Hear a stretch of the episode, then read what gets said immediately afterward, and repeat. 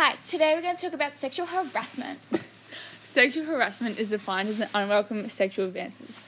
Requests for sexual favors and other verbal or physical conduct of a sexual nature when either the conduct is made as a term or condition of an individual's employment, education, living environment, or practice in a university community. Victims of sexual harassment can be men or women.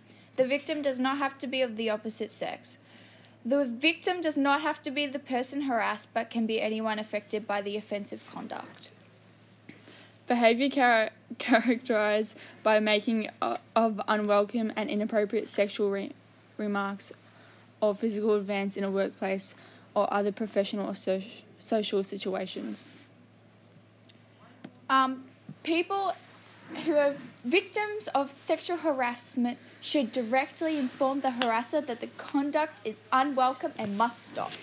It is important for the victim to communicate that the conduct is unwelcome, particularly when the alleged harasser may have some reason to believe that the advance may be welcomed.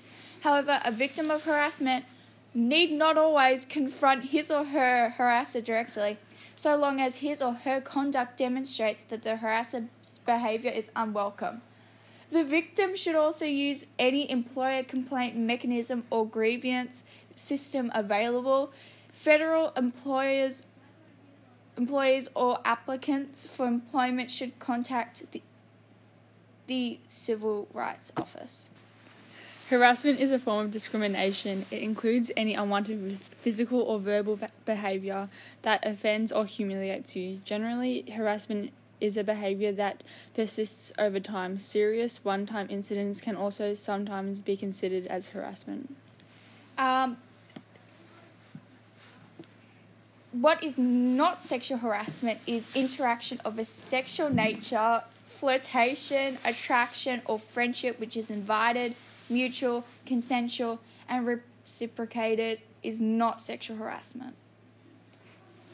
Sexual harassment is a type of harassment technique that relates to a sexual nature and the unwelcome or inappropriate promise of rewards in exchange for sexual favors. Sexual harassment includes a range of actions from mild transitions to sexual abuse or assault. What is unwelcome sexual conduct?